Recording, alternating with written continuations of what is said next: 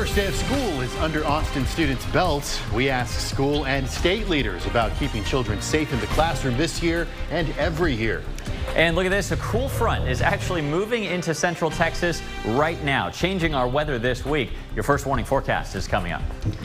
The search for the missing teen following a boat crash on Lake Austin last night still underway. Hear from a witness who saw the accident unfold. But first, thousands of Central Texans won't have to travel as far to get world-class cancer treatment. Thanks for joining us. I'm Daniel Mudding. I'm Avery Travis. Today, the governor and the University of Texas announced a partnership with UT and MD Anderson. KXAN's Sarah Alshay shows us where it will go. Behind me is where officials say these hospitals will be built. They say the Frank Irwin Center will be torn down to make space for a UT medical center. It's an estimated $2.5 billion construction project. Officials say the medical center will consist of two new hospitals, one that's a state-of-the-art UT specialty hospital and another led by MD Anderson Cancer Center. Officials say it will bring a full spectrum of cancer services with it. That includes 150 inpatient beds, more than 230 outpatient exam rooms, procedure rooms, and a pharmacy. Governor Greg Abbott says this partnership with MD Anderson would enhance medical availability in Central Texas and help educate future physicians. Families across Central Texas are affected by cancer every single year. Rather than them having to go to Houston for the best care, they can now stay close to home for that care. An MD Anderson Cancer Center official said in 2022, more than 5,000 people who live in Austin went to Houston to receive treatments at their hospital. They say this will now bring those services to them. Back to you in the studio. We are being asked to comply with bad law that will throw us out of balance. Well, as students at Austin ISD returned to school today, the district is talking about how it will not be complying with a new state law. Yeah, the Austin ISD police chief says the district would need 109 officers in order to get an officer on every campus, along with those supervisors and support staff. KXAN investigator Kelly Wiley reports Austin ISD officials project the state mandate will cost them millions even with state funding. As school buses take off, and parents drop their little ones off for the first day. School leaders are still trying to figure out how to comply with the state's newest safety regulations. House Bill 3 sets new minimum safety standards for school buildings, requires employees get mental health training, and mandates school districts put an armed officer or employee on every campus by September 1st. Austin ISD says it will cost the district more than $9 million and will require them to find and train more than 100 new officers. Post COVID, it's always been this challenging for every, we're not the only police department that's struggling to, to find people. So this is an unfunded mandate? Yes. Yes. Okay, thank you. AISD officials say the state funding formula will provide the district $2.5 million for school safety, not even half the projected cost. At a recent school board meeting, trustees did not say they'd be in full compliance by September 1st. I would fully expect that we move with all deliberate speed, which is to say that we're hiring folks with the right disposition, that we in no ways sacrifice any of our training. Del Valle ISD School Board also expressed similar concerns about maintaining the standard and quality of the officers that they hire. There is an option for school districts to submit what's called a good cause exemption, but that would mean districts need to come up with an alternative plan. In Austin, Kelly Wiley, KXAN News. Kelly, thank you. HB 3 originally set aside more funding for schools, but when the legislation hit the Senate floor, that funding was slashed. We asked State Senator Sarah Eckhardt why districts didn't get more money for safety. I believe a majority of my colleagues will believe that this bill sat- satisfies that issue, has checked that box. So I, I hope that the basic allotment and the security allotment are increased appropriately and provide sufficient um, latitude for schools to decide what they really need to make them them and their students and their students' families truly safe. KXAN investigators looked into all the areas dealing with this issue. In this story on KXAN.com, we have an interactive map that shows just how many officers each district would need to comply with HB3. You can find this report right now under the Investigations tab. Well, the first day of school started off hot for students at McCallum High School. The main air conditioning for the school wasn't working this morning. Austin ISD Operations says the AC is now back for most of the classrooms. However, the chillers for the theater and art spaces are still down. We also got reports of cooling issues at the Liberal Arts and Sciences Academy. AISD says chillers there are working, but a rented chiller isn't running fully due to a compressor being out. They assure the AC is working and on even if it didn't run at maximum capacity earlier today. And they say contractors will work on the problem with the rental tonight. We learned about these issues after viewers reached out to us. So if you have anything you think that we should look into, just scan that QR code right there on your screen or send us an email to report it at kxan.com. For the first time, we're seeing video of the boat that crashed onto the shore of Lake Austin last night. ATC EMS says one teenager is missing because of it. Six others were involved, four injured. Two others did not need to go to the hospital. Ken Campbell, assistant chief of the Seabar Fire Department, says the crash happened after a boat went over the wake of another boat and lost control. Then the boat hit the bank. We talked to personal injury lawyer James Wood, who saw it all happen. It was just ghastly and it um, it took us by surprise and in fact one of my friends who is on board with me also works in personal injury and we were all shocked. Officials did not confirm if the passengers were wearing life jackets. APD says a multi-agency recovery operation is currently underway with the primary focus being finding that missing person. All right, let's check in with David now. We have some oh so slight relief headed our way. Finally, we got a couple changes to look toward, and the first one is actually arriving right now. It hasn't arrived yet, though. It's partly cloudy and very hot again out there over Westlake Hills. Live view from the beautiful shot on the Lorenz and Lorenz 360 cam. It's 105 in Austin. We set a record high today at the airport. Triple digits extend even all throughout the hill country with another excessive heat warning in effect. But as we bake in the longest heat wave unbroken in our history, 38 days in a row now of triple digits, guess what? We've actually got a cool front entering the northern hill country now.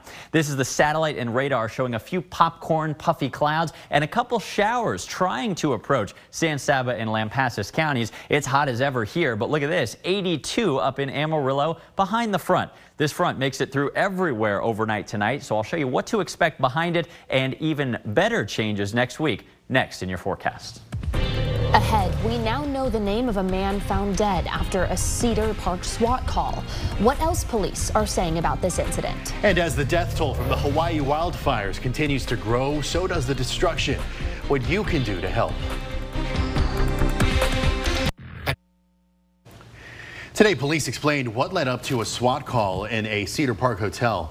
Police say it started when they served what they called a high-risk warrant at a hotel on East Whitestone Boulevard. They believe a family violence-related assault had taken place and the suspect was still inside the hotel room and that they posed a threat to law enforcement. Well, police eventually found a man dead in the room. He has been identified as 37-year-old Jacob Black from Kingsland, Texas. Police say this remains under investigation. The Austin Fire Department put out a brush fire they say started at a homeless camp overnight. The fire started around 11 last night near I-35 and Stastny Lane in South Austin. It burned a half an acre. AFD says no one was hurt, but some items in the camp were damaged. Record high temperatures today at the Austin airport, where so far we've topped out at 106, beating the previous record by one degree, just short of a record as of 5 p.m. in Austin, 105, as opposed to the record of 107. Coming up, how far temperatures drop tomorrow behind a weak cool front, the coolest morning temperatures in more than two months, and also when rain is becoming much more likely.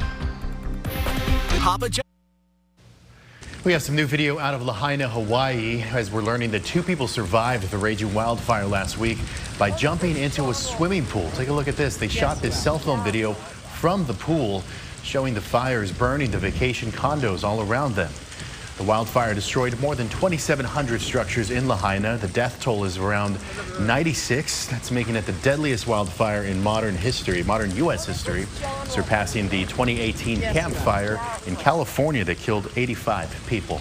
And overnight, Hawaii's governor warned that the death toll is expected to grow as the search and recovery efforts continue. NBC's Jay Gray joins us from one of the burned out communities on the island with the latest. Hey there, good evening. And the devastation overwhelming on the island here. In fact, I want to give you a look at some of what teams are dealing with right now. And you can see the ash, the rubble, the crumbled cinder block here. This type of scene, scenario playing out in some areas for miles. Entire neighborhoods swallowed by the flames. Recovery teams continue to pour into the area and are working through situations like this trying to find anything they can in this rubble and unfortunately uncovering at times victims from the fire. Unfortunately, the governor believes the number of dead here is going to grow and perhaps significantly. He says it's going to be a long and meticulous process searching through the ash and rubble uh, like you see behind us here that could take another 10 days or more.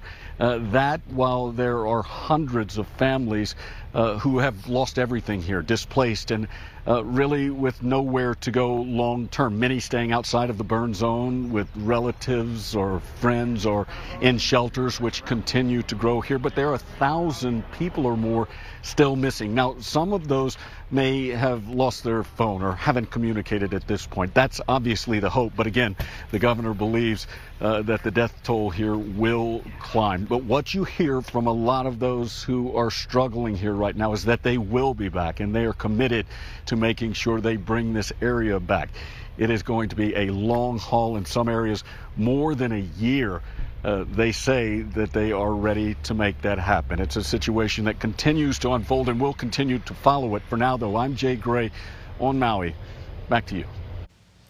Our sister station in Honolulu, KHON, and the American Red Cross are right now raising money for wildfire victims. So far, they've received more than $30,000 in donations. We've got a donation page set up on our website for you to help these people impacted by these horrible fires. A young man in New York is doing his part to help out victims in Hawaii. He's selling lemonade to raise money for the people who lost it all. Meet eight-year-old Julian yeah, Businessman, that's what he calls himself at least, who, with his straw hat, set up a table and some cups and of course some ice-cold drinks. He says he's sending every cent he makes to Maui to help because it's simply the right thing to do. And what does he think of his customers? I mean, I wouldn't call them customers, customers. I just call them donators because they didn't really buy um, lemonade. They more just donated. Wise beyond his years, I think. Uh, Julian's a pretty tough kid as well. Get this, in the spring, he was robbed while selling those cold drinks. But he says even that is not going to stop him from making a difference. So sweet. So good to see that. All right, David, so we're waiting for this uh, break in the humidity. Yes, and we're going to get it and then it comes back. All but right. next week, actually, some things we'll be even more excited about. So let's dive in. Finally, I'm not just saying the same thing every single night. We've got some changes coming beginning shortly. 105, though, it's very hot under scattered clouds on the Austonian weather cam. Let's dive into what's going on. We've got a light southeast wind, just three miles per hour in Austin. But look at the wind arrows. A rare August northerly breeze is blowing in just gently to the northern hill country. This is happening as that awful heat dome has shifted northwest west of our area, and the flow around it is pushing a front through our area, not just approaching it. So overnight tonight is when we start to see this front moving through. The most immediate impact, just a little 10% chance of a downpour well northwest of Austin this evening. Notice on the latest new 5 p.m. data from our high resolution model, just a couple little isolated downpours even north of Llano and Burnet through sundown tonight. They never make any southward progress toward Austin and even up in the northern hill country. This will be welcome, but it's not going to make a cent of difference in our lake levels nor in our drought conditions. This won't be the rain that will do it.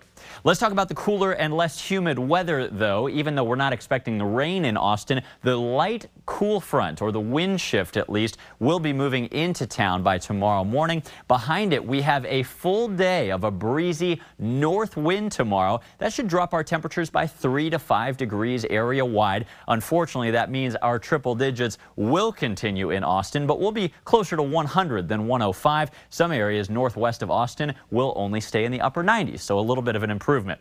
Here's when I want you to go outside. It's not tomorrow morning. It is late tomorrow night into Wednesday morning. Clear your schedule. Go for a jog. Take the kids to work if you can walk there or roll the windows down. We're talking about low temperatures Wednesday morning, the coolest since early June, more than two months ago. Upper 60s in some of the suburbs, near 70 in Austin. That drop in humidity will feel wonderful in the morning and during the afternoons. Notice, though, after the muggy meter dips on Tuesday into Wednesday, the heat builds back and the humidity does as well. Thursday, we're talking about record highs close to 110 in Austin.